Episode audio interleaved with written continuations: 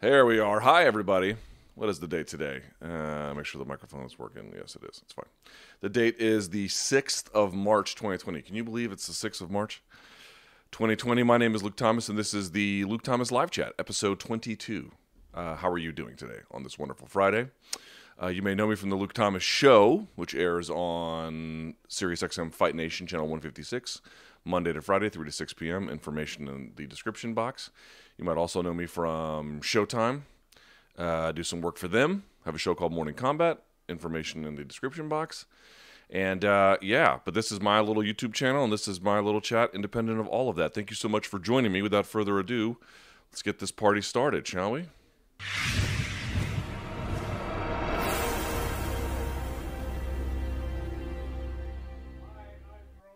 All right. You might hear my neighbors talking because my window is open.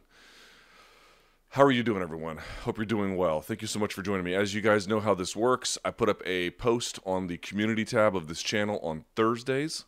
And I might have to close this window a little bit. And then um, you guys fill it up, and then you guys rank it. And then from there, I just pick the ones at the top. If you'd like to uh, purchase and skip the line, you may. You can donate. And if not, um, you know, that's fine too. I don't expect the donations. I just leave them up there. For the folks who really want to get a question in, I'll get to those at the end. We go for about an hour and some change. Came from the gym uh, not too long ago. Again, these are you don't have to get a, a shake at the gym. I just do it because I like it. Mm. All right. How is everybody? Good? Everyone doing well? All right, good. Let's go to the questions, shall we? I might close this a little bit. Hang on. There we go. Not too bad. Okay. Hope everyone had a good week. If you notice, I did not upload much. Ooh, turn this off. Uh, yes, subscribe to the channel, like the video, do all of that. Um, there we are. Uh, I did not upload hardly well at all this week because I was sort of mentally fried. Um, and my there was this whole thing about these childcare issues, which is why I missed morning combat on Monday because you know we we just we ran into some problems, so I had to do a bunch of extra duty this week, and it just it zapped your boy of energy. So I did not have any. I mean, I had I recorded a couple of segments, but they weren't that great, so I just didn't post. But uh, hopefully, I'll be back to normal starting tomorrow. I'll do a post fight show for uh, UFC 248, and then we can build from there. Yeah. Okay. Here we go. First question: If Brian Campbell and Brendan Schaub, Schaub spelled wrong, well, I guess it's spelled wrong on purpose, were hanging off of a cliff and you could only save one, which one would you save? Um, they're both hanging off of a cliff and I could only save one. I'd kick both their hands off and just keep all the Showtime money for myself. That's an easy one to answer. It's like, Brian, we got great chemistry. See you on the other side. Brendan, you're a big help, but can't return the favor. Kick them off, kick them off, and then go back to Showtime and be like, I don't know what happened. Pay me. So both of them would die. Sorry, boys. Uh, all right. Oh, Jesus, really? We're going to do this? All right. Uh, this comes from Phil. He asks Titman or Assman? The Donk delegation wants to know. Well, uh, how do I describe this question? As uh, sort of crude as it may be, it's the second ranked question, so I suppose I have to answer it, huh? Typically try to avoid this kind of stuff for fear of having any kind of pushback. Um, all right, well, I'll say this. This is, does it, what, how, however, however I'm about to answer this question, this is merely. Um, these are merely my preferences. I do not, I do not, I do not say to the world that my preferences should be accepted by others. This is merely personal view of things. Okay. The answer has changed over time. I think through my teenage years, um, I was probably more the former than the latter. It has changed a little bit as I've aged, but I'll say this and this is probably a gross generalization, which I'm admitting up front, but in general, my experience has been um, if you find your, I'll, I'll say this. These are my these are my preferences, right? If you find, I have found that in Latin America you don't really have to choose. I'll, I'll, I'll kind of just say that. In Latin America, you know, again, I don't want to overgeneralize. They come in all shapes and sizes there too. For me, this is my personal preference. I've dated all kinds. I've dated, um, I've dated Nigerian women, Taiwanese, uh, Southern Belles. I mean, you name it. I've sort of, I've sort of run the gamut, right? Um, but I have found that the ones that appeal the most to me in general have been Latin American women, and I have found that typically this question, while it can apply, uh, it, you tend to get you tend to get both. So, so you don't really have to make you don't. It's like the uh, you don't really have to choose. You really sort of just they both come with the package. Uh, that is a gross overgeneralization, probably deeply unfair. But for me, my weakness has been Latin women. Uh, it's why I married one. Right, seems relatively obvious. And I have found that in Latin America, for me, uh, this question is a lot less relevant because they tend to be the total package much more so than any other place I've ever been. I realize that I'm probably saying things that are unfair that might get me in trouble. I hope not. I'm just trying to tell you what my preferences are. I'm not trying to tell you how to live your life or what to like and what not to like. All women are beautiful, yeah. But for me, the ones that appeal the most have been the the apex predator for me are Latin women, and uh, you know, it's sort of funny too. Like I remember, do you guys remember years ago that uh, controversy where they had that sideline reporter? I forget where she was from. She, I think she was Mexican, um, and I think her name was Inés Sainz. Do you guys remember this? She was like she was there for like Super Bowl coverage, and she was I think you know she was doing some locker room coverage as well. And people were like, oh, she's you know she's dressed provocatively, and I'm looking at her and I'm like, if you go again, this is a this is a this is a probably a little bit of an unfair generalization, but I think there's a hint of truth to this too, which is if you go anywhere in Latin America, the way she was dressed, there wasn't a thing controversial about it, dude. Nothing. Um, that was you see that kind of thing, you know. Let's say let's say form fitting clothing as part of it, uh, to an extent, perhaps a little bit more revealing. That kind of thing is way more common down there, way more, and there's no social taboo about it and the sort of policing of women's bodies in the same way that there is down there. Not not not in that kind of way, anyway. And um, it works for me. it works for me. That's probably why I married one, right? So, um, you know, Latino. I want to be clear about this, or you know, and Latina is not it's not a race. Uh, but you tend to get a little bit more of a you know you get a, you get a wide range. You can get them all the way uh, Afro, um, either Colombian, Afro Ecuadorian, Afro Brazilian, all the way to you know people that look as wide as they are from Spain. I tend to like a nice little mix in the middle, and uh, but that's just me, right? So I'll say the answer is both because my travels through Latin America have showed me in those places you tend to not have to make a choice. You just get everything you want, right? That's just me. Please don't cancel me or get me fired. Just telling you how I feel. Okay, true or false? Dana White will retire from the UFC after his current seven year contract finishes. I'll say false. A previous or current fighter will be Dana's successor. Hmm. I'll say I'll say true. I don't really know which one, but I'll say true. Tyson Fury will only fight Wilder and then AJ and then retire. Um you know what? I would ordinarily not think that's true, but with him, I will say true. I don't think he's got a ton of desire to do this forever, even as good as he is, and if he wanted to, he could. China will have three different UFC champions in the next 10 years. Ooh. Well, they've already got one. Are you counting that one? If you're counting that one, I'll definitely say true. Brian Campbell would beat Chuck Mindenhall in a fight. Dude, you know what? Chuck's got a little bit of fire to him. He doesn't really show y'all on camera. You cross that guy, he'll let you know you got sideways with him real fast, dude. He got his, he's got a little he got a little bit of that like mean streak. He's not a mean person, but you know, he's got a little bit of that fire in his belly that sometimes y'all don't see because he's sort of like, you know, he's real happy go lucky. I'll say I'll say uh, I'll say false. I'll go with the old man in the hat. I'll go with the Iceman. Iceman's got ice in his veins. You got you got you got to look behind the, the the veneer. Brian will probably kill me for saying that, but you know what can I do? That's how I feel, Brian. Sorry, bud. He doesn't watch this anyway. All right, so many times we see wrestlers falling in love with their hands. Romero, Gaethje, Pico. Why do wrestlers find striking so alluring when other disciplines like jiu-jitsu cater more to their ability to drag down people, should be drag people down to the canvas?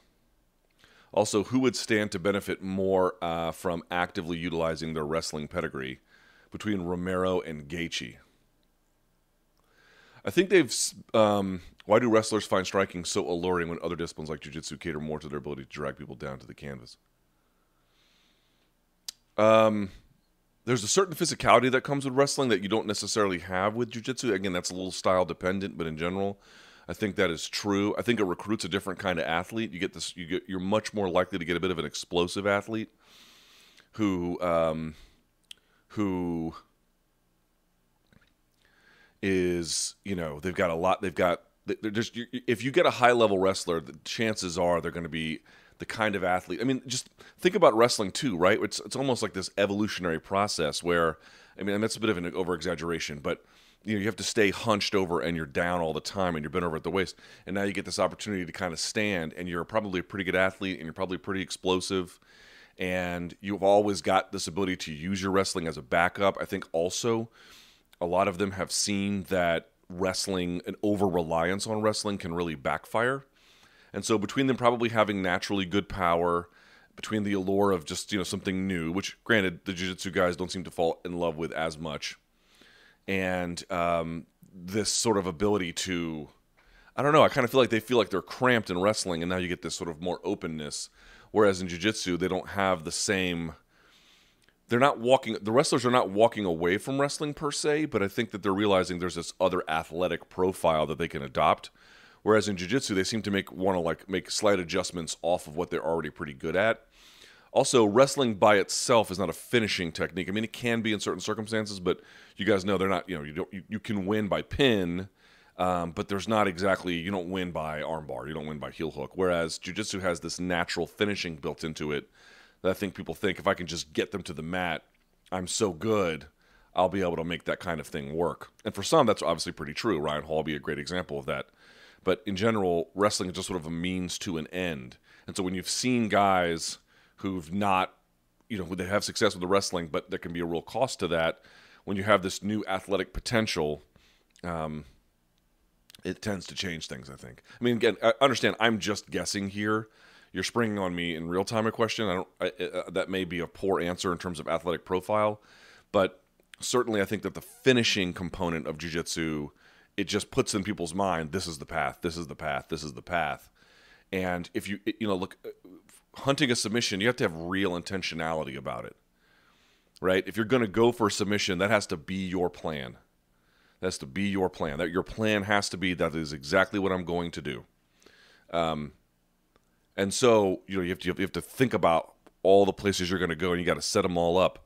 Whereas if you're wrestling, there's a lot of different tactics you can use that for, but it's really labor intensive and there's no there's no obvious means to an end other than wearing somebody out or getting to a certain position and from there doing something else.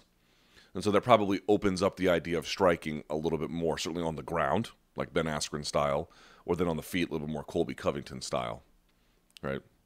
Because teaching them submissions, it's a little hand in glove with the wrestling, but it's still another skill. And with the way MMA has moved generally, you know, a little bit away from submissions, it's probably your answer. Uh, do you think Khabib could become a two division champion? Probably not. Um, do you see him beating Usman or Colby? Certainly not Usman, and probably not Colby either. He he might be able to. I could be underestimating him. I don't really know. Uh, Usman, I don't think he can beat. I just I feel like Usman's way too big and strong, and Col- or um, uh, uh what you call it um Khabib would have too many too many problems. It'd be just too much of an uphill climb. He can really make it work against people relatively his size, But you start going up another 15 pounds, and you're getting guys like Kamaru. Kamaru's a big dude. He walks around 200 plus. You know, that's just way too much to ask of somebody, even of the ability of of um, Khabib Nurmagomedov or, or Colby probably too is, is probably too big and too skilled. You know, if they weren't as skilled in wrestling, maybe you could say that. You know, like you know what interesting fight would be? It's because he's got very good takedown defense, but he's not a born or he wasn't a he's a born fighter certainly, but he's not a born wrestler. He didn't wrestle, you know, or no one's a born wrestler, I suppose, but he didn't start wrestling early. Jorge Masvidal will be an interesting test case because he's a former lightweight who moved up to welterweight, who's got very good takedown defense, uh, but you know picked up wrestling a little bit later in his athletic life. I'm not here to say that Jorge could not beat him, to be very clear, but to me that would be a little bit more interesting than somebody who was been who's been wrestling for a long time is physically never been able to fit at 155 in their in their uh, uh, MMA career, and you know is very gifted at wrestling at the same time. That would just be it's just a bridge too far for me probably. Now maybe I'm underestimating him, in which case you know whatever. But you're asking, do I think he can beat those guys? Probably not. Would I be much more interested in seeing a Masvidal fight for those reasons? Yes, but maybe Masvidal's too big at this point too. You know. Uh, on your SiriusXM show the other day, you had mentioned there were career targets that you thought you would have reached by now, uh, but you've also achieved things you didn't expect. Could you expand on these things? Yeah, I suppose. Um, didn't expect to have this channel blow up the way it kind of. I mean, I blow up is a relative term, but do as well as it has done, where it has been a source of you know monthly income. It's been a great advertising platform for my various projects. It's been a good way to recruit an audience. It's set me apart, I think, from a lot of my MMA media peers. Um, that has been very surprising, right? And in the relative quickness of the of the growth too has been very surprising. So that's been kind of fun. Um, in terms of like career targets, I thought I would have reached by now. I thought I would have done a lot more television. We've kind of been over this.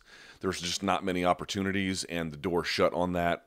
I, I don't know permanently in MMA, but it's certainly for now. There don't seem to be any opportunities. Boxing has been one where um, that might I might get a second chance to do, and that's another part that's been surprising. If you had asked me two, three years ago if you'd be on television again, I probably would have said no, but I would have said maybe. And if I had said yes, I would have thought it had been somewhere along the lines of uh, MMA coverage. But I, I, don't really think that's true. You know, I tend to think um, I tend to think it's going to be along the lines of of boxing. I mean, even that's not a guarantee, right? Like Showtime has not pro- promised me anything, but um, if there is any path, that that seems the much more direct one at this point. I'd also sort of say um, there were some there were some hard lessons about audience generation I had to learn. You know, uh, I'm not here to demean the practice. I don't think there's anything wrong with the practice. There's, in fact, it. Uh, there's. Let me, say, let me say. Let me say it outright. There's nothing wrong with being the kind of guy in MMA media who breaks news about upcoming fights. I don't really consider that journalism but I don't think that there's anything bad about it. Like there's nothing I can't talk shit about it. It's not it's not harmful as a practice. It's not bad. Fans seem to really find value in it. Um, I wouldn't call it journalism per se, but it, it, there's nothing wrong with it. However, what I have noticed is that kind of thing is very good for um, audience, not merely retention, but growth. And it's just something I hate. Uh, you know, there's been I, have had a couple of opportunities in terms of um, hate in the sense of uh, I, don't want to go through the process of being that guy because to me, maybe other people have a different process, but to me, it made demands on me to have relationships with managers and other power brokers I, I just didn't want to have. And kind of what I found was that the thing that I really wanted to do, which was learn as much about the sport, talk to interesting people, um, immerse myself in the details about what makes things work. That's really what I focus on what works and why, either in the cage or in the business or in media or you know what what makes this whole operation tick. That's really what I focus in on. Um, what's fair, what's not, who's getting who's getting. Um, um, how do power dynamics affect results, and um, how do people win fights? Like th- those are the things I tend to focus in on. And it's not that um, it's not that that my successes or failures prove what the upper or lower bound limits of those may be but I have found that there have been certain practices that are much more tried and true for audience growth that I just didn't have the stomach for, and maybe even the talent probably too, um, that were that were things I probably could have tried. I just I just didn't do. Um, there were times in my life where I had a couple times where I was like, hey, you want to break this fight? You want to break this news? And I just hated it. I hated. I hate. I hated the way it made me manage relationships in a way I otherwise would not have. It's not that I don't want to have relationships per se with these people, but I want to have it on a basis where they understand what what my ultimate um what what I'm trying to do. I'm I'm not trying to be I'm not trying to set fire to things, but I am trying to be somebody who like the audience I've built um to the extent that I have one I try to say things that are uh, backed by an evidentiary basis, and that you guys know when you ask me something, you're getting a you're you're, you're getting an honest response. And uh, I have found again, maybe people have different processes. I, I, I want to be very clear about that. It's not something I've done a whole lot of, but when it was available to me, it was not available in a way where I felt like I could keep up both ends of the deal, where I could both be the guy who did that kind of thing and then also really felt free to tell you how I felt. Um, so I just decided I'm just not going to do that, and that really slows your progress. It really slows your progress. If you want to be somebody who's quick at generating an audience, or at least if you want a faster path, be the kind of person that beats promotions to the punch about fight and event related news. It's very, very, very, very lucrative personally for audience growth, but um, it for me, for me, I want to be 100% clear about that. For me, it just wasn't a deal that I could make. And so, uh, you know, rather than walking on my feet, I had to walk on my hands. And as you can imagine, it takes a lot longer to get where you want to go. So, um, and you piss off people and there's just a lot of there's a lot of baggage and friction that comes with the way in which I've built uh, my career. But you know, I'm not. Understand what I'm saying? I'm not. I'm not looking for sympathy. Like, I'm very clear-headed about that choice now. I think I had a little bit of delusion early in my career that it wouldn't be as costly, the friction wouldn't be as strong, but now I'm very clear about it and I'm perfectly okay with it. I'm I am I am totally at ease with that being the trade-off. Um, it was heartbreaking to watch Benavidez after his recent loss. What's the worst you felt for a fighter after a big loss? Good question. Very good question. Um, worst I felt for a fighter after a big loss. When Kenny Florian lost to Jose Aldo, right? Because he put himself through hell to get a title shot. A couple of them at lightweight and it didn't go his way. You know, dealing with at the time an all-time great in that division, still an all-time great, um, and then just having to murder himself to get to 145 and to make his way to a title shot there, and then that sort of wall to be closed off. One thing about Kenny Florian you have to sort of admire, um, both at the time and certainly in retrospect, was that he he really made an effort to wring the sponge dry. And what I mean by that is you ever taking a sponge and then you try to turn it, and you always kind of feel like if I keep turning and keep turning and keep turning, I can get just a little bit more water and a little bit more water, and I can squeeze it out. He was a guy that I felt like did everything, everything. Like what they always say, don't worry about what you can control. Worry about what you don't worry about what you can't control. Excuse me. Worry about what you can. And he always felt to me like somebody who was very much in touch with that message and its power. And I really feel like, for the most part, he really was a good, did a great job of maximizing his potential.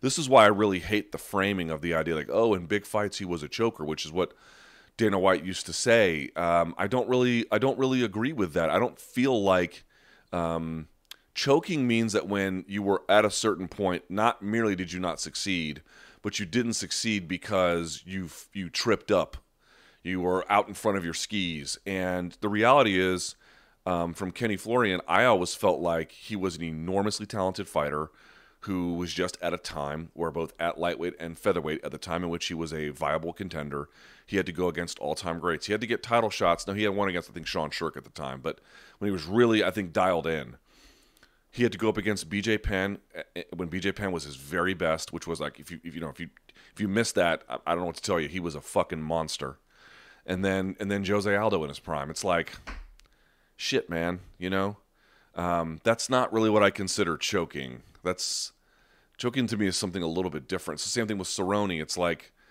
you know, okay, did he did he perform ably against Conor McGregor? Yeah, not really. You know, he didn't look great, but when you consider the the context of all the damage he's had in both inside the octagon and outside, and that he had fought Alex Hernandez, Al Iaquinta, Tony Ferguson, Justin Gaethje, and at the fifth fight in 364 days was Conor McGregor. It's like, what the fuck were you expecting, man? You know, what were you expecting? I'm, I'm not here to say that he had no chance in winning, but Jesus Christ, that is an uphill slog. What was an uphill slog for Kenny? You know, um, and there is just real. I don't think he wanted to end his career. I think that was his last fight, right? Let me. Um, I believe that was his last contest as a pro MMA fighter. Yeah, UFC 136, and uh, he gave it everything he had. He went the full distance. It wasn't like he got blown out, um, but you know, it just wasn't in the cards. He, he had to go up against an all-time great, and sometimes that's that's that's just the way it goes. You know, doesn't mean you're not talented. Doesn't mean you didn't work hard. Doesn't mean any of those things. I really, really, I detest this whole idea of like he's a joker. Well, you know, are we really saying that he was as, as good as Jose Aldo and then just fell apart at the last second? Because that's what joking kind of means to me. And I don't really think that that's true. I think he was just a very, very, very good fighter at a time when there was two all-time greats. What are you going to do? Just, just how the cookie crumbles, man. Um, and there's been other ones too. I felt bad for uh, Nate Quarry when he lost to Rich Franklin in the way that he did. Um, I felt bad for Evan Tanner and the way he got cut up against David Loiseau. Uh,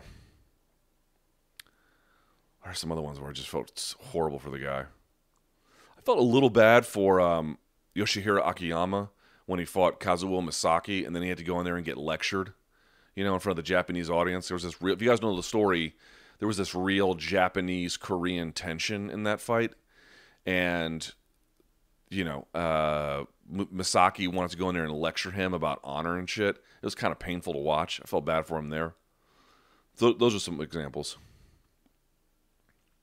If Romero were to win this weekend, UFC 248, do you think the UFC would do the immediate rematch or do Romero versus Costa 2? Wow, great question. Um, man, fuck anyone's guess, right? Um, okay, probably a lot of it will depend on the factors of the fight itself. If it's a close fight and people are claiming robbery, which is to say it's not a robbery, maybe not. Um, if Romero misses weight, God forbid, if Romero misses weight and he wins, like they're going to do with Benavidez and Figueiredo, they might do it again. If Romero just you know viciously knocks him out um, in two rounds. It just looks like the better guy the whole way through. Maybe not. If there's some, I'll say this: if there's real deal controversy about it, probably. If not, I don't know. It's like, and you know, I know what you might say. Well, Luke, they really want Adesanya to be a star, no doubt about it, and he's on his way. Um, it also might depend on the availability of Adesanya. Like if he gets viciously KO'd and gets his jaw broken, and there's just he can't come back right away, or tears his ACL. God forbid. Again, God forbid. Um, you know there might be something there, but otherwise, no. Uh, I, I, it's so hard to say. I'll put it this way: there's some obvious conditions under which they might do it. I don't think there's a blanket way in which they do it but there's probably a lot of different circumstances under which they do it. And again, I hope this does not happen, but to the extent he might miss weight and wins, I think they definitely do it there. I think if they I think if it's close, they they might if it's just outright clear that one guy was better, probably not. They might just do Romero Costa because hello, Romero Costa one was amazing, and you could have scored that fight for Romero, by the way.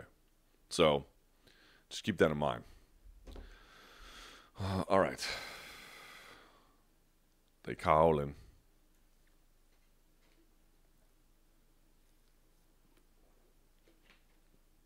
Hi, Luke. I'm curious about the Twitter post you made last week about, quote, there are not a lot of good guys in MMA. And the full one was, there are not a lot of good guys in MMA, but Joseph Benavidez is one of them. I'm sure you've seen the outrage towards you. Probably not all of it, but some, yes. But I thought you might have a point. Yeah, no shit. Because you deal with fighters behind the scenes uh, when the cameras are off. So my question is, what was the point when you finally realized that MMA is filled with shitty people? Can you give us some of your finest examples with fighters that you don't care for? Boy, there's a lot of them. Or what was uh, one case when you finally gave up on MMA? I have more. Uh, wow, this is a very big question. First of all, for the people who got mad about that, I have terrible news for you. I have terrible news for you. Namely, Santa Claus is not real.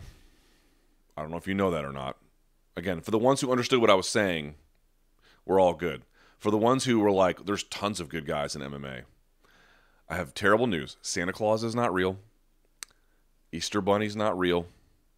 And when you were a kid and you lost a tooth and you put it under your pillow and you woke up with a quarter or a Snickers bar or whatever the hell you woke up with, there was no tooth fairy. That was probably actually your parents or a loved one who did this switcheroo. Now I don't know if I don't know if the people who got outraged about that very obvious truth I had written, I don't know if y'all know that, but that's true. And you're going to say, Luke, oh, here's a perfect example where you could make a clear case for yourself and uh, without being flippant about it. But it's just, you know, I can't, I could not believe the juvenile response. now when I say juvenile, I don't mean that they were responding with dick jokes, but rather this like deeply disconnected juvenile worldview where you think the MMA industry is predominantly filled with good guys.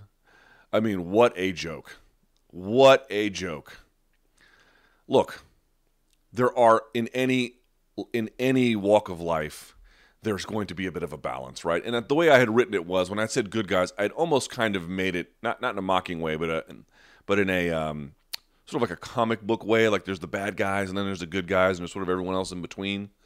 And Joseph Benavidez, to, to, to be very clear, I, you know, I have dealt with so many fighters um, behind the scenes. I'll tell you this, like whatever you guys feel about Colby Covington, Colby Covington is, in terms of doing what he said he would do when we made arrangements for any kind of media um, work, is maybe the most professional, punctual of them all. Like when when he says he's going to do it, hey, I'll be here at such and such a time. He does it. He does it without any question. Now, there's a bit of a different issue there about all the things he believes and what it all means. That's fine. I'm simply saying a lot. Uh, the only point I'm trying to make is what you see on camera and what these people are behind the scenes are radically different. And of course, I'm not merely talking about fighters. I don't know why people thought I was just talking about fighters. I'm talking about media. I, I, there's a lot of media I have great relationships with. Dude, there's a lot of media that I think are straight up fucking bad people, real bad people that will fucking cut your throat for no good reason the instant they get an opportunity to do so. They're they're and they and they will absolutely stomp on people's career for no good reason. They are deeply d- damaged people. It's true in media, it's true in management, it's true in the every every intermediary, it's true on commissions, it's true on the fight corps, it's true on the trainer corps. Like it's true everywhere. How many truly decent people are there? Frankly in the world? Not many. And then you want to take it to a subset where people fist fight for a living and you think there's a high proportion of that? That is a that is such a juvenile worldview. I can't believe people that are above the age of 13 actually hold it. And i'm and i'm being 1000% serious. Of course, there are great people. Would you like me to shout some of them out in MMA? I have no problem doing that. To the extent that I know what the truth is, which of course I don't have a full sense of things in anyone's case, uh, Dustin Poirier seems to be just about as great as they're going to get. Uh, Joe Lauzon is a real person, and he is. Um, he's a caring individual, and he's a great dad, and everything else in between. Joseph Benavidez is another one that I, you know, not merely is he professional to deal with, but he seems like a real, genuine, caring person um, all the way through. Uh, Julie Kedzie would be another one that I think would fall along those lines. Um, trying to think of some trainers that I've had, you know, some really good dealings with. Um, there's been some. Um, the Warman, Stephen Wright, I think is a very, very stand up dude all the way through. And he's a Christian and I'm not, but I think he really has good ethical grounding in the world. Um, and the list goes on, right? There's, there's, there, there, it's not that you can't name a bunch, you can name a bunch. Are we really to suggest that that is the preponderance in the industry? an industry that is poorly regulated that allows for any number of bad faith and maladjusted actors to enter. I mean, what fucking planet are these people living on that they think that that is a real thing that they can push back on me against? Folks, I've been in the trenches in this industry for about 13, I'm going on 14 years, and you're going to tell me that your position from a distance gives you greater insight into who these people actually are. Why do you think I don't do as many interviews anymore? Because I have become disgusted not merely with the phoniness of the process, but the phoniness of dealing with a lot of people's um, motives, acts, unprofessional behavior, um, and with their personhood generally. And let me tell you something do I present myself as some kind of fucking Mother Teresa out here? No. God, I've made so many mistakes. I'll tell you about one. I won't hide from it. I'll be right up front with it. I had Brian Stann on my show back when I think he was going from WEC to, to UFC. I can't remember exactly where I had it. And uh, we did a great interview. He didn't know I was a Marine. I introduced myself as one. We had a great conversation. I had someone write because I'd asked him at the time, "Would you fight Rashad Evans?" I think was the question, and he was, you know, gave a great Brian Stann diplomatic answer. Um, and I think at the time it was something like, you know, if it really came down to it, maybe. But he was very clear about like if it was absolutely necessary, maybe. But that was not a priority. It was not something he wanted to do. He had high respect for Rashad Evans. I had somebody transcribe it and they fucked it all up. How I don't know, but it's my responsibility. I didn't know it and I posted it and you know, and it was just it was it was literally inaccurate. I mean, you want to talk about a fuck up of all fuck ups. That was so irresponsible of me. It was such a mistake. I had to grovel to Ben to Brian Stann to get forgiveness, and I think he ultimately did. But he didn't owe me that. Like, if he had never forgiven me, you know, what would I have owed him? Um, what, what, did he owe me? Nothing. He owed me nothing, dude. That's like that's a major fuck up, man.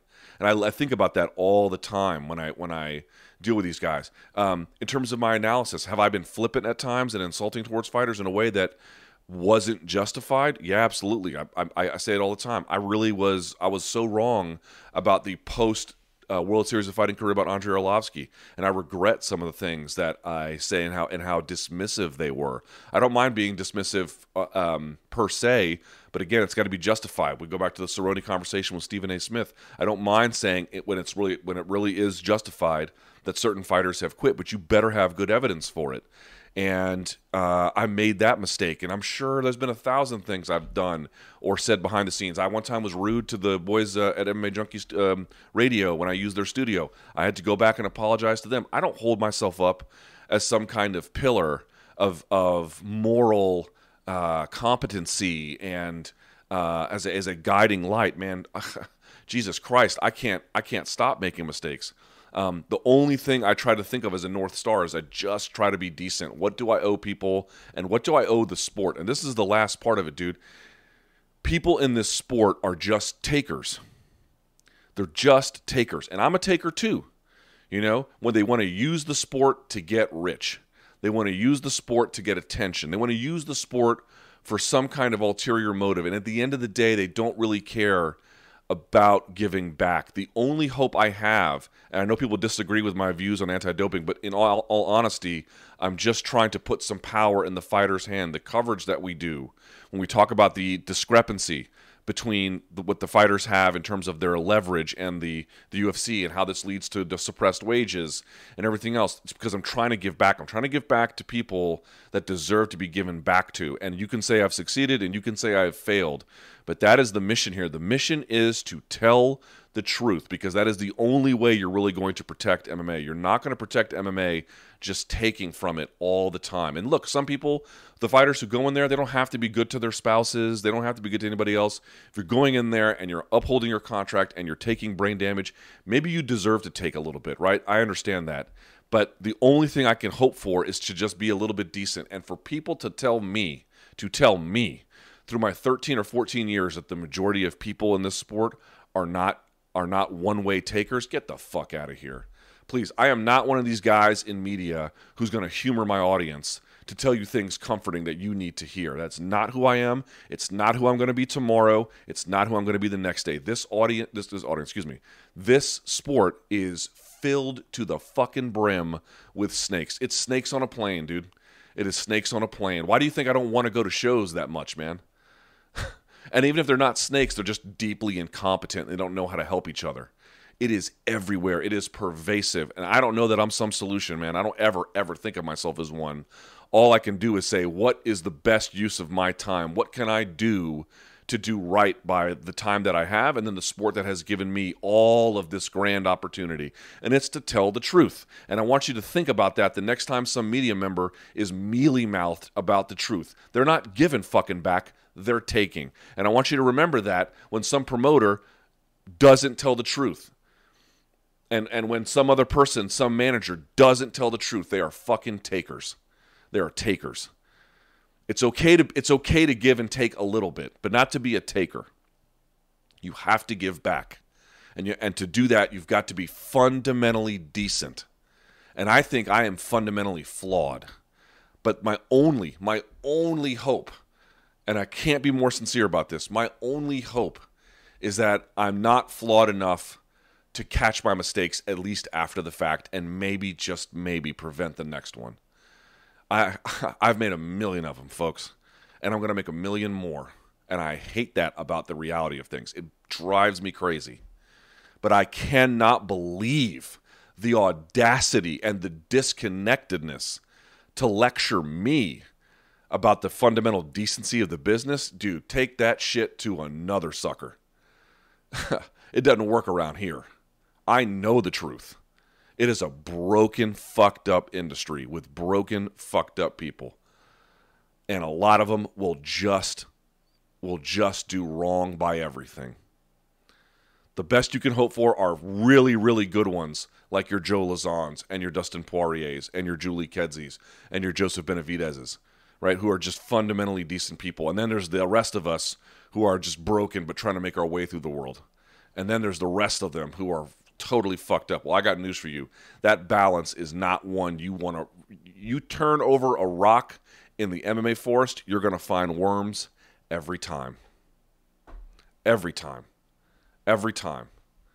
And people are like, no, there's mostly good guys. Dude, go fuck yourself.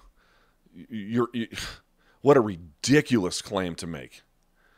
What a ridiculous claim to make. Honor the people who do well and then appreciate the sacrifice that fighters make whether or not they are good people. You can have these you can have these not compartmentalized senses of morality, but you can appreciate somebody who might do something fucked up and still as I mentioned, if you're going in there and getting brain damage for money, maybe you don't have to be, you know, Mr. Rogers for me to still understand that that's a sacrifice that somebody's making maybe to put bread on their table for their kids that uh, I can appreciate. I, I, I, say this all the time, dude. I was in the Marine Corps. You think everyone I, I, I, was with in the enlisted ranks didn't cheat on their wives? I trained with a female Marine. This is a true story.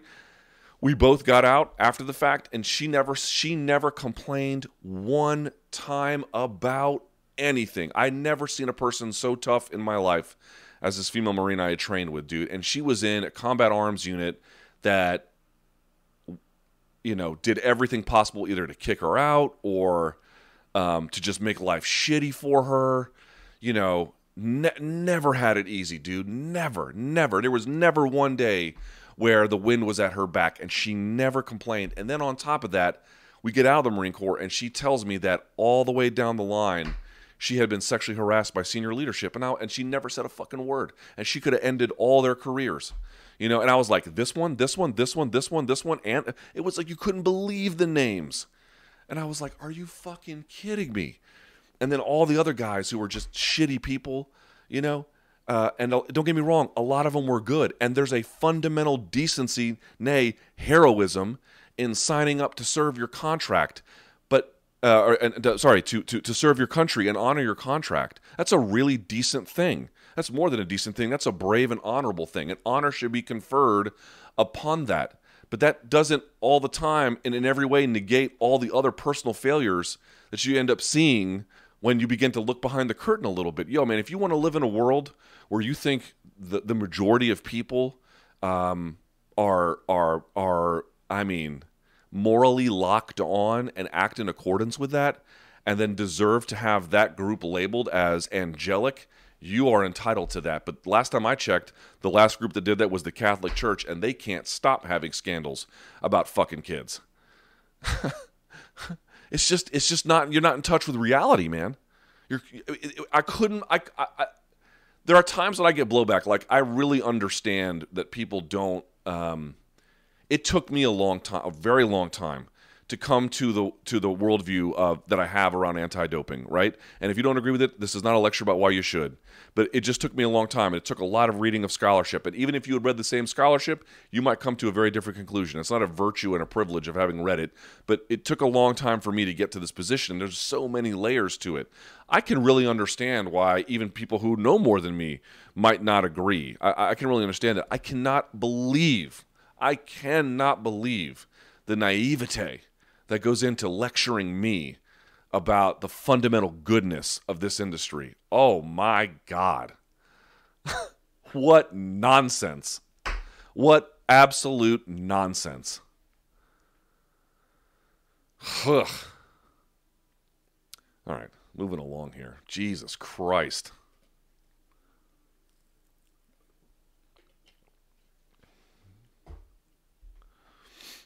With Petr Yan facing Marlon Moraes and Cejudo facing Aldo, who do you think Aljamain Sterling should fight, or should he just wait? I'm guessing Corey Sandhagen. Uh, shouts to Michael Chiesa, who, by the way, seems to be another fundamentally decent person, from what I know. Um, always been super professional with me, and everything I've heard from him from other people has been right in line with that. Um, he um, he made a point saying like you know making the Cejudo Aldo fight has made it really hard for potentially deserving contenders to just to just level up. And so you've got Yan versus Moraes, as you indicated, and you got you think what's next with Aljamain? I'm not sure what his comeback scenario is.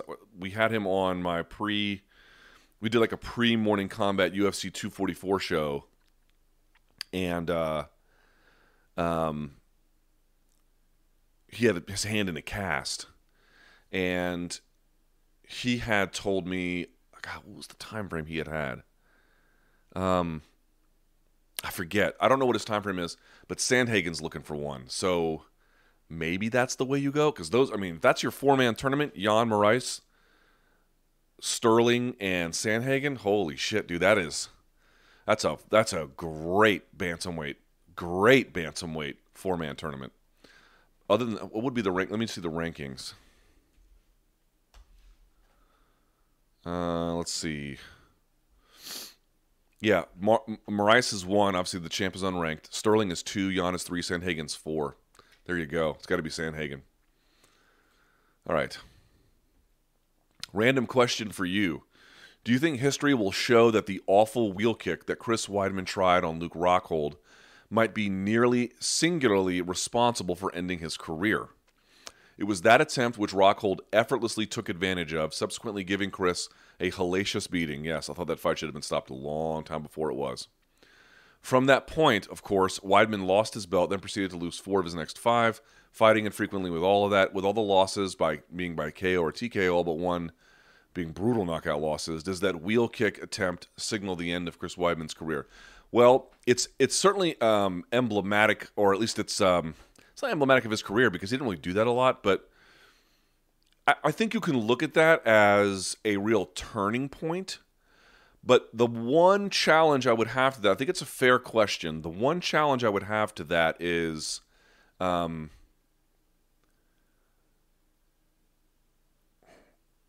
he was injured a lot. He was injured a lot. And I don't know if that was a result of the weight cutting, of the training, of just him being naturally injury prone. That part to me remains very much unclear. But I think that really plays a role too. In fact, you kind of alluded to it with him fighting infrequently. He had a had a hard time maintaining a healthy state and, and ready state, frankly, to to compete.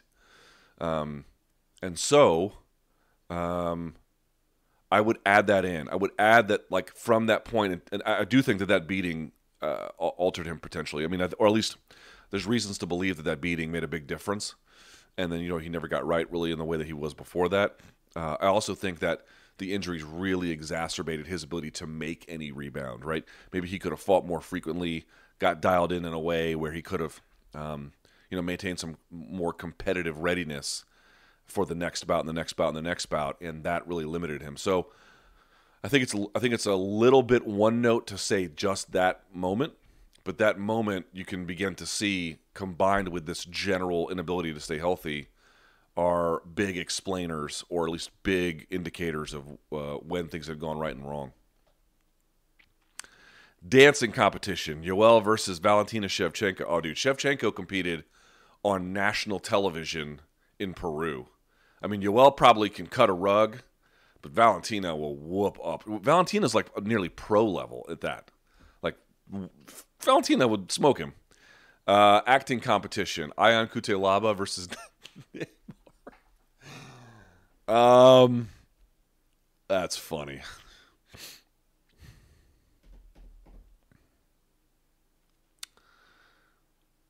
Uh Neymar. Because Neymar will bring out the tears you get you get the waterworks with Neymar, right? So spelling competition. You spelled Stipe wrong. I'm guessing on purpose. Stepe Miocic versus Nate Diaz. Uh, I did, I'll uh, I think Stipe is much better about it than than Nate. So I'll say that.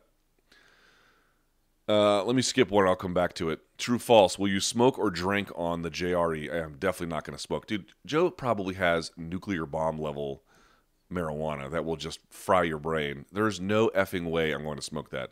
However, might I enjoy a a, a drink or seven? Maybe, but there's no effing way. I'm, you know, I wouldn't smoke dirt weed before going on that show, much less um, the Walter White shit he's probably got. Leon Edwards gets a title shot after a win over Woodley, if he wins. Probably. I don't know who'd be left we see a 165 pound weight class by the end of 2021. I'm going to say true only as like wishful thinking, but I don't know that that's true. Probably is not, but I'm going to say true just because I want to put positive energy in that direction. Bantamweight gets a new champion by the end of 2021. Um, sure, I'll say true. Do I want to answer this one? Thoughts on the Democratic elections? How bad will it's got 26 upvotes? How bad will those Trump and Biden debates look for the Democrats if elected? God, Jesus Christ. Uh, you know, you guys know I put my cards on the table. I try to be as um, forthright with you as I can so that you're able to make a decision about any potential biases I might have. And you guys all know I lean very much to the left. I am not a member of the Democratic Party. I'm an independent. I'm not a member of any party. Um, and for this reason, oh my fucking god, man. I was. Uh,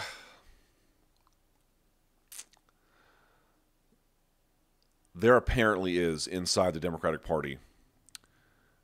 There apparently is an overwhelming urge to watch elder abuse at the Democratic debate, or excuse me, the uh, presidential debates by watching Trump absolutely fucking curb stomp um, the and I'm not saying this to be insulting. I'm saying this because it's matter of fact. The cognitively impaired Joe Biden. Now Trump has his own cognitive issues, but I think when it comes to a debate stage, he would. I mean, fucking uh, 10-7 if the guy made it out of the first. He's gonna he's gonna get hurt. He's gonna get very very badly hurt. The guy is morally compromised in ways that are endless. He has been wrong on every possible issue. Uh, every major issue that there could have been. He badgered Anita Hill. He voted for the Iraq War. He tried to strip protections for students uh, and student loans and, and uh, heading into bankruptcy. Uh, was for mass incarceration. I mean, I could go on and on and on. The guy's heavily funded at this point now. Certainly, they're rallying behind him. The pharmaceutical industry, the healthcare industry, uh, defense contractors, uh, and this Burisma shit is gonna. It, it, is like, it's like, dude. From the moment that you guys know, I don't like Trump under any circumstance. I don't like him, but you, you have to sort of reconcile with what got him elected. Like, what is it about what has happened in this country that has made him popular to a to to a to a portion of uh, and a key portion of the electorate? Like, what what is going on? What is the lesson that the other opposing party would want to learn?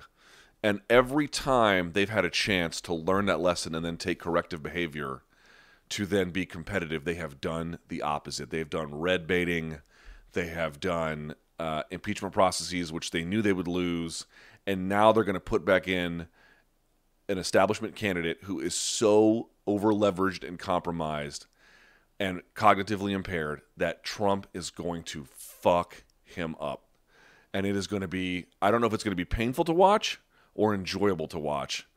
But I'll just say this you can see, if you guys are not paying attention on the left side of the aisle, one of the debates now is how kind of mean uh, Bernie's supporters are, right? The, the, the badgering online that is alleged to have taken place. It's like, you know, I was really against uh, militaristic imperialism in the Middle East and in favor of um, saving the planet. But I was someone was mean to me online, and so now I'm I'm going to go for a different candidate. I mean, can you only imagine the fragility of somebody like that? But but more more to the point, and I'll wrap on this. Uh, if you if y'all thought Bernie Bros were mean now, wait wait until uh, if Biden ends up taking the whole thing in the nomination. Wait until then, and then Trump goes in there and smokes that motherfucker like salmon, which he's going to do. It is going to be ugly, ugly, and I can't tell if I'm going to watch it with a perverse degree of pleasure or just sort of a, you know I, I wow. They they are in that that the, the, one reason why you would want to support Bernie if you're on the left, like forget about people who are on the right. One reason you would want to support him is because you would want the Democratic establishment uh, overthrown because it's a rotted, uh, just profoundly corrupt uh, enterprise, and part of part of supporting Bernie is that he stands the best chance of ushering in that change. And instead it looks like they're going to go the other direction uh, not not learning any lessons about why they're on the outs they they are brilliant. They are brilliant. All right if you donated i'll take a look at your stuff now. I'll come back to some of these questions here if i can. Uh, let's see. They are brilliant. Wow. All right let's go to your questions here. Thoughts on Garbrandt working with Mark Henry? I think Mark Henry is a uh, capable steward of of uh, students. I think Garbrandt getting some looks. I know he trained with Brandon Gibson for a time. I don't know if that's still in play or not, but Mark Henry is a is a uh, is a credentialed coach, and I suspect Garbrandt can only profit from it. Plus, Gar- Mark has, I think, you know, really stick to the game plan, systematic defense incorporated kind of style. Uh, they they they are they're they are good about you know making feints work. I think that's the kind of thing that Garbrandt needs to really get the most out of himself. Prediction for Adesanya Romero. You know, I, I don't do predictions because I don't think the world is knowable. The, or rather, I don't think the future is knowable. I'll say this. I'll say um, I think Adesanya probably, in all likelihood, should win. Um, but Romero is crafty. Romero is crafty. So we'll see. I don't really like doing predictions. I do them for fun on my radio show, but like we call them stupid. We call them stupid predictions because they're stupid. There's no need to watch them. We're not we're not doing anything interesting. We're just saying dumb shit. Uh, okay, Prime TRT Vitor versus Yoel Romero. Yoel Romero. All right, which again goes back to some of the arguments I've made about what advantages we allow and which ones we don't. But another conversation for another day. Uh, how hyped are you for the Khabib versus Tony presser today? I'm I'm I'm intrigued. I'm intrigued. I'm mildly intrigued. Um, I'm not as high on as some of you guys are, but maybe I'm missing something. I, I, I very well could be. I could be world weary and jaded at this point, not understanding what the value is in all of this. So, um, I certainly I think we're gonna. I, I'm not sure what time it is. It's a good question, right? Let's go to the the. Um, let me go to the UFC's YouTube page. The presser is at uh, 6 p.m., so it'll be right after my show. Um, yeah, I'll watch. I'll, I'll pay attention. I'm excited. And the weigh-ins are at 7. Okay. Yeah, good. I've never been in a fight and sparred, so I feel a lack of understanding of stand-up and martial arts. So could you describe how you watch fights? Um, great question. Well, if you've never been in a fight or sparred, I really recommend going to a martial arts gym if you can, if you can afford it, if it's something that's possible to you, and not sparring right away. Of course not. Like under the tutelage of a um, credentialed and responsible. I'm going to put this up for just a second. A credentialed and responsible instructor. You know, building the the the the uh, putting together the building blocks of somebody who then can eventually get to a point where they can spar.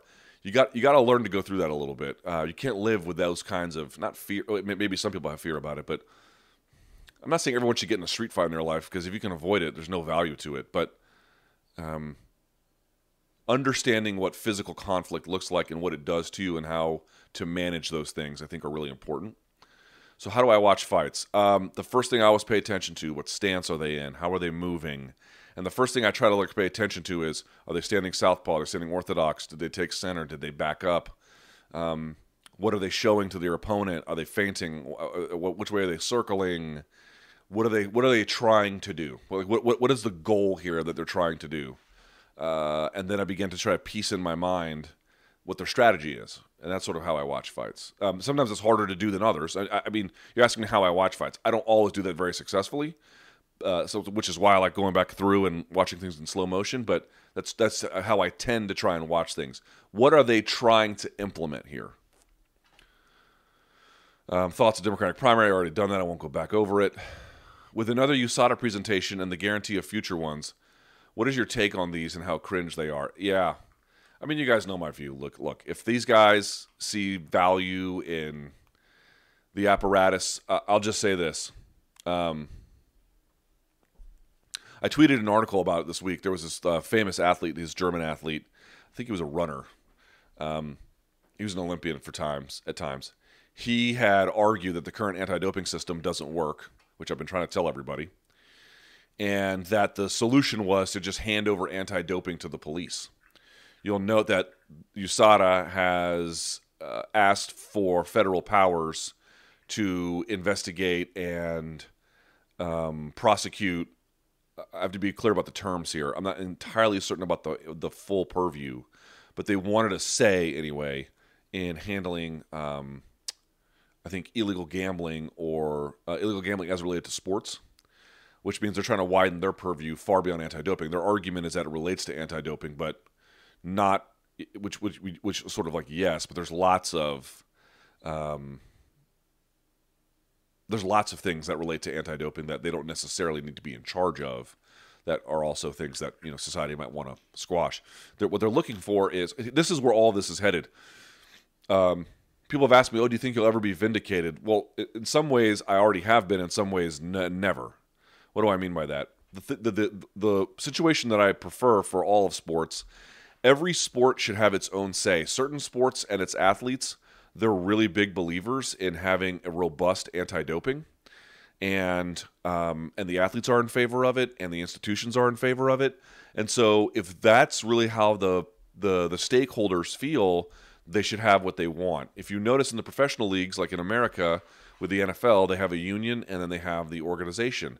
And so there's this meeting in the middle where the athletes have a say in terms of protecting their interests, where the institution has a say in terms of protecting their interests, and they work out a mutual agreement so that both sort of get something out of it in the end. And you're talking about the NFL, a sport where people literally get paralyzed and die every year playing it. That's not an exaggeration, that's a fact.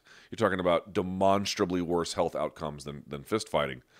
And uh, they don't scandalize it, and everyone's rights and um, uh, needs are protected in these arrangements.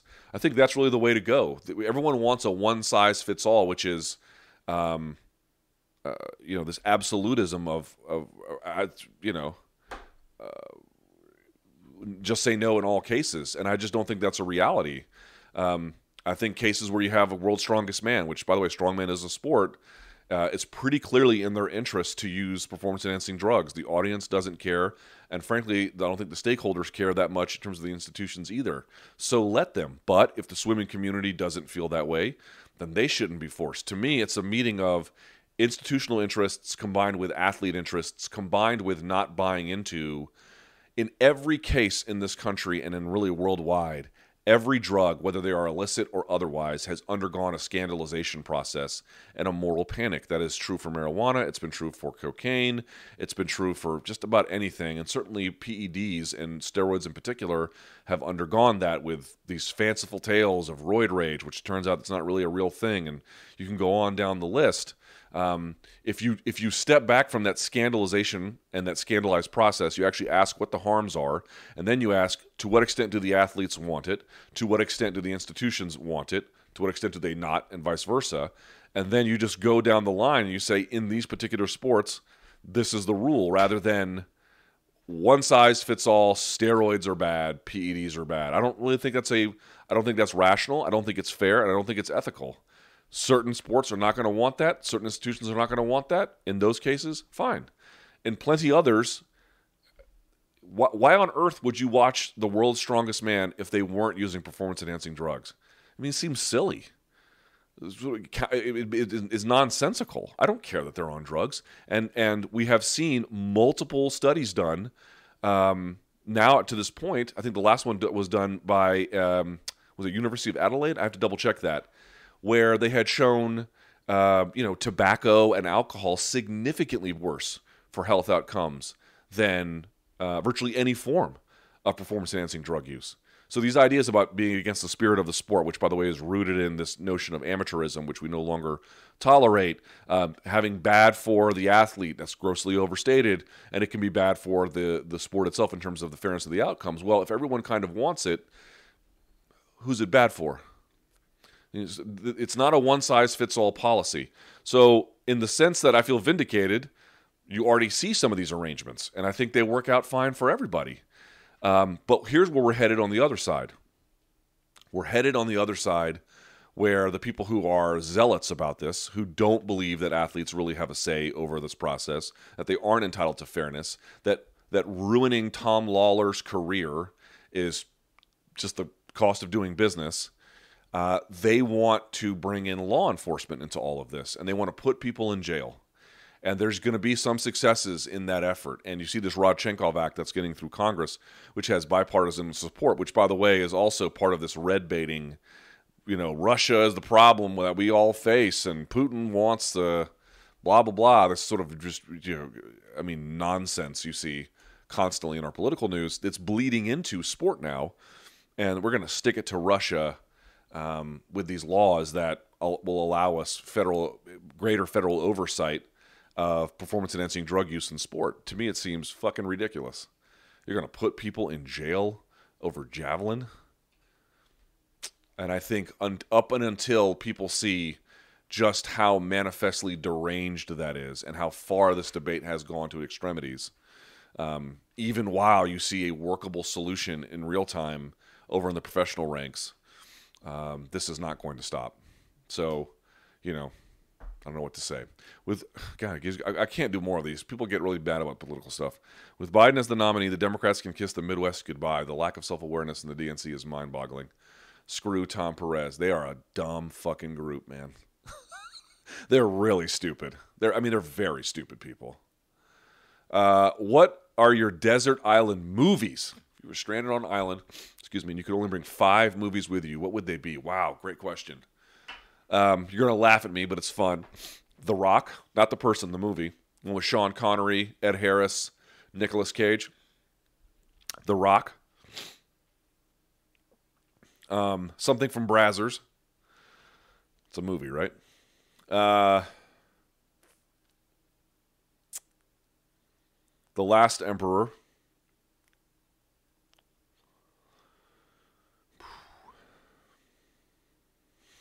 Well, that's a tough one. Do I want to go something fun I can rewatch or um that's a tough one. Uh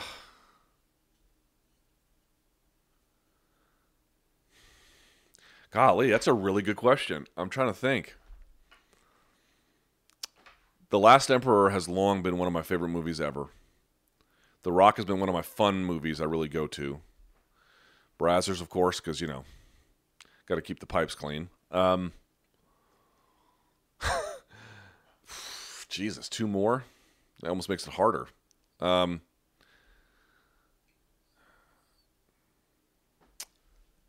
maybe the maybe the Matrix, but not because it's like one of the all time best movies, just because it's kind of fun uh, and it's sort of repeatable. Right, you can watch it a lot, and then I'll say, oh, Predator. Right. I mean, I'm not picking the Criterion collection here. Understand that, but those would be easy choices for me, just to be because I could watch them over and over again. You see uh, Weili being able to counter off the leg kicks to land her right hand. I think Weili is the right combo of technical and power to finish the fight. This is what you guys have to keep in mind. Couple things, uh, you know, they made Joanna the underdog, not a substantial one, but they made her the underdog. And frankly, I'm not sure I really agree with that. Which is to say the following: How, in every case, what does Joanna need to succeed? She needs the ability to move, and the ability to land her jab and or her leg kick, which can often serve a jab-like function. Right? It's not that's not that's a little bit over of a generalization, but there's a little bit of truth to that too. One of the ways you'll notice, go back and look at the Rose Namajunas fight, either the first or second one. Think about the best strikes that Namajunas landed on her. Were any of them kicks? Hardly any, right? I mean, there might be some, but really, you think about it, it was she did it with the hammer of Thor, yeah. So what you're looking at there is a scenario where you've got to crowd her, you got to push her back, and you've got to either elicit the jab and slip, or you've got to be first and take away her ability to even use the jab. You've got to kill the jab to do that. Now they had they had identical reaches, 65 inches for Namajunas, 65 for um, for Joanna, uh, but um, Weili has a two inch reach disadvantage and is shorter.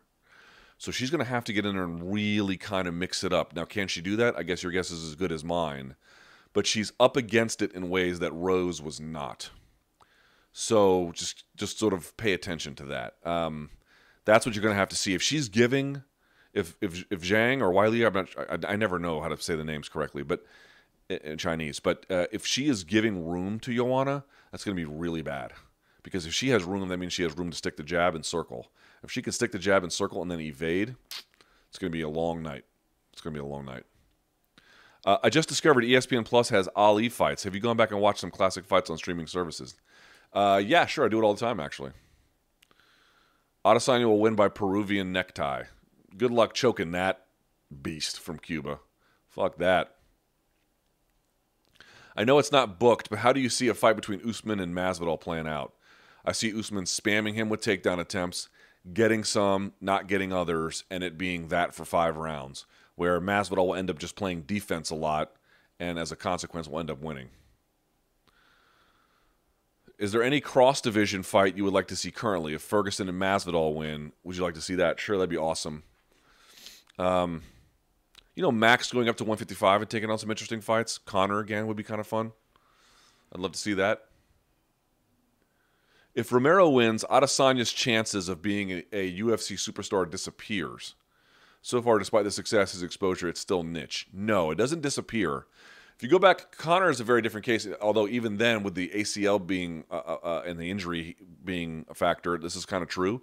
I was like looking at the careers of Saint Pierre and Silva, and I was wondering like, what is the common denominator about when they begin to like really take over? And the answer is about three years into their careers, well, not excuse me, UFC runs. Some of that was as champion, some of it was not. And then with with like rivals to beat, like real rivals, like when Josh Koscheck was a dick, you saw the pay per view buys of St. Pierre go up. When uh, he had to reclaim the title from Matt Hughes, you saw it tick up. When Dana White, you saw you saw it tick up against Thales Leites for Anderson Silva, but it was really after that. It was like the Forrest Griffin fight where he really took on another level because he's going up a weight class and he's taking on someone that you know uh, was a champion up at that weight class. He was big, and you thought he'd be a really tough challenge. You know, Dana White was promoting him as like the, the the best we'd ever seen, and so there was a lot to answer for there. So far, I think Romero has some of those things, but not totally. To me, it's like if he fought Jon Jones and beat him, I think he would just shoot into the stratosphere overnight, basically. That's what you're looking for. So he's only two years in, so he still has some time to get there. And it's gonna be it's gonna be around real key rivals.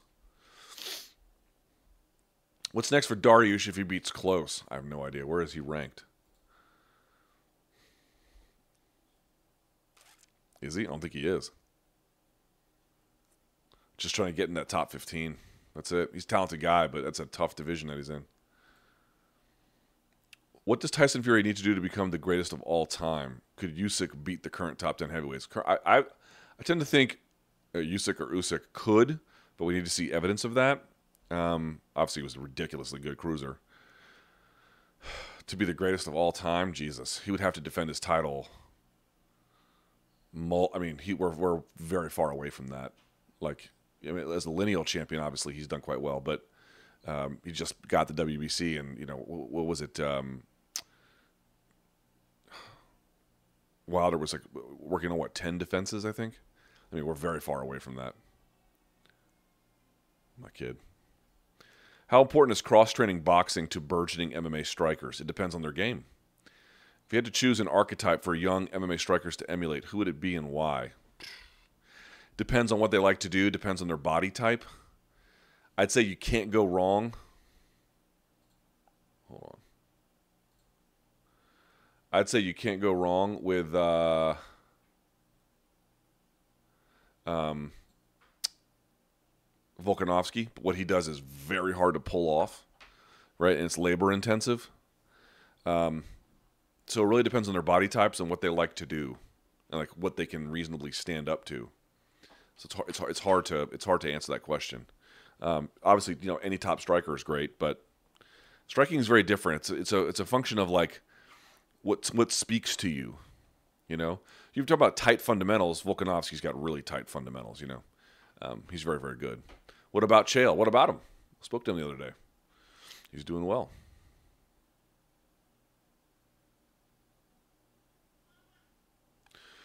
Ben Shapiro has a website called Here's a List of All the Stupid Stuff I've Done or Said. Boy, I bet it's exhaustive.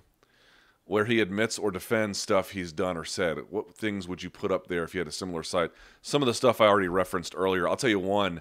I was convinced for a time, this was a long time ago. I mean, you know, we're talking UFC 60 something, right? Even before that, I was convinced Matt Lindland would have beaten the shit out of Anderson Silva. it's a fairly stupid opinion uh, that I've had. Um, I do think a reckoning needs to happen about a lot of the arguments about MMA oversaturation because a lot of the claimed effects of it did come true, but a lot of its most negative prognostications did not. And so there's a split there that needs to be acknowledged that I've not gone through the work to do yet, but uh, that would be one. Another one I would go through, like adamantly being like, this would be terrible for business in these specific ways. And some of it definitely did come true, a lot of it didn't. And uh, recon- reconciling why would be important. The MMA gods don't want Khabib versus Tony to happen. What's the chance he gets canceled? I'm not even going to entertain this bullshit. Y'all need to think positively, man. Come on, come on. You got to get you got to get your mind right, kids. Let's go. What aspect of Yoel's striking game poses the biggest threat to Izzy, and why is his striking so underrated these days? He's very deceptively layered. Uh, I would say just his ability to explode into range, and he'll change stances all of a sudden. There's a real unpredictability to Yoel, not merely because he's always defending and then and then punching. He's actually changing that up a little bit, but sometimes he'll just throw things. I don't think like if I had to ask you who's got a clearer, more concise, like rational game plan about how to implement skills and diminish weaknesses between Yoel and Adesanya. I would imagine most of you would say Adesanya. Part of me just feels like they, but Yoel like kind of knows what he needs to do, and part of it just feels like he just improvs, and that improv makes it very hard to plan around. Did Deiveson Figueiredo catch JB on the half beat to KO him? Yes, split his timing. He was in between steps, and he fired one down the line. Is Yoel's wrestling prowess a bit overblown given the difference between freestyle and folk style? Yeah, I spoke to um, to Frank Hickman yesterday, who was an assistant coach for Adesanya and then a coach over at City Kickboxing more generally, and then Tiger Muay Thai. And we were talking about the differences there. They just don't look for wrist rides in the same way. They don't look to remember like a lot of times you have this thing called referee's position where you can get top and bottom and then you choose. They blow the whistle and you either have to escape or you have to learn how to ride a guy and then break him back down these these have like great applications for MMA that these just don't exist in freestyle. Plus, the scoring is a little bit different with pushouts. You know, it's just it's just it's obviously freestyle wrestling is very valuable, but relative to folk style for MMA purposes, I don't think so. And I think it's why you see Yoel can like wrap up people and he can run down a knee tap and it's amazing. And then after that, he doesn't hold people down. Who do you have in Weidman versus Hermansson? I'm to say Her- uh, Hermansson. I'm to say Hermansson.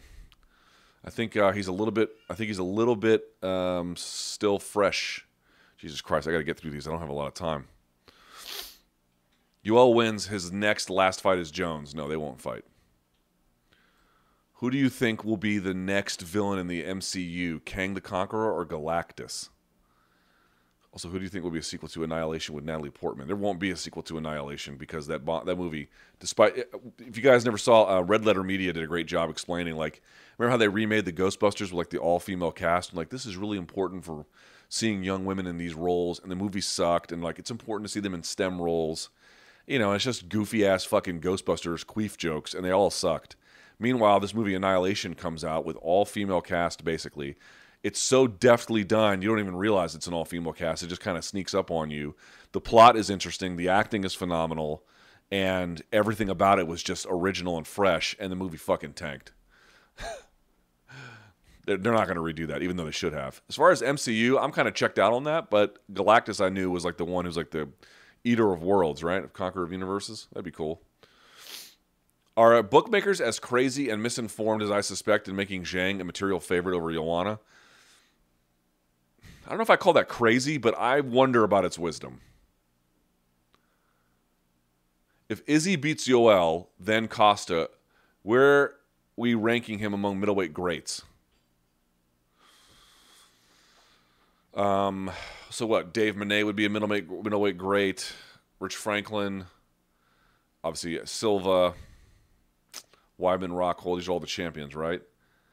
Uh, it would put him, I think, just behind Silva, probably. All right, I can't get to the political questions anymore. I, I, y'all are just going to kill me. Do you ever intend on moving in that direction or public service? No. Who made you the moral arbiter of who is and isn't a good person? Nobody. Um, any past or present TV show recommendations? By the way, to answer the question about who made me the arbiter, no one. I don't have the final say. I recommend everyone else get a good look here's my challenge to everyone. If you think I am wrong about my assessments about the, the relative goodness of the MMA industry, come on and take that Pepsi challenge. I fucking dare you. Come on and take that Pepsi challenge. And then let's have a talk about it, shall we? I'm so right about that one. I, I, I couldn't wait for you to try. Past or present TV show recommendations. I just finished the new season two of Narcos Mexico. It's better than the last one. Um, and then The Wire. Just go see The Wire. Nothing wrong. There was, there was a debate, right? What was better, The Wire or Breaking Bad? I love Breaking Bad. I really love Breaking Bad. It ain't The Wire. Seinfeld, Friends, or The Office. If by The Office you mean the British Office, then it's The Office. Otherwise, it's Seinfeld. The American Office is shit. I know that's a hot take, but it's shit. Uh, I love you. See you soon, boy. Something you don't want to hear in person from a guy like Romero. Certainly quite true. What causes a fighter uh, to lose reaction speed and fast twitch timing? Age. Can damage affect that? It's usually a genetic thing, but unless unless you've had irreversible soft tissue damage, I mean, you're speaking about something I have no frame of reference on, but I would imagine probably some kind of damage can affect that. But I guess it's got to be a function of what kind of damage, how lasting it is, and then how much fast twitch muscle fiber did you have to begin with, right? And how much did you do to um, keep it healthy and fresh and work on it? Uh, two quick random questions. Anyone ever hear from Condit lately? I have not. And anyone hear anything more about Hardy trying to fight again? Last time he was on my show, I asked him about it, and he said yes. I think he's just waiting for the right name because he looks like he's in good shape every time I see him. I did the UFC 244 pre-fight show on SiriusXM with him. Dude's in good shape. He's in good. He looks good. So we'll see. We'll see. Someone says Better Call Saul is break, better than Breaking Bad. That's going a little too far, but it is very good. All right, boys and girls, I got to get out of here because I got to go radio show to do. Remember, my podcast, my podcast. I think there's a link below in the description box. If not, I'll put one in there. You can go and get my show for free, the best of anyway, every single day, every single weekday. Um, I did not upload last week's podcast because I'm a shithead, but I'll fix that today and uh, a bunch of other stuff. All right, boys and girls, thank you so much for watching. I appreciate it. Until next time, stay frosty.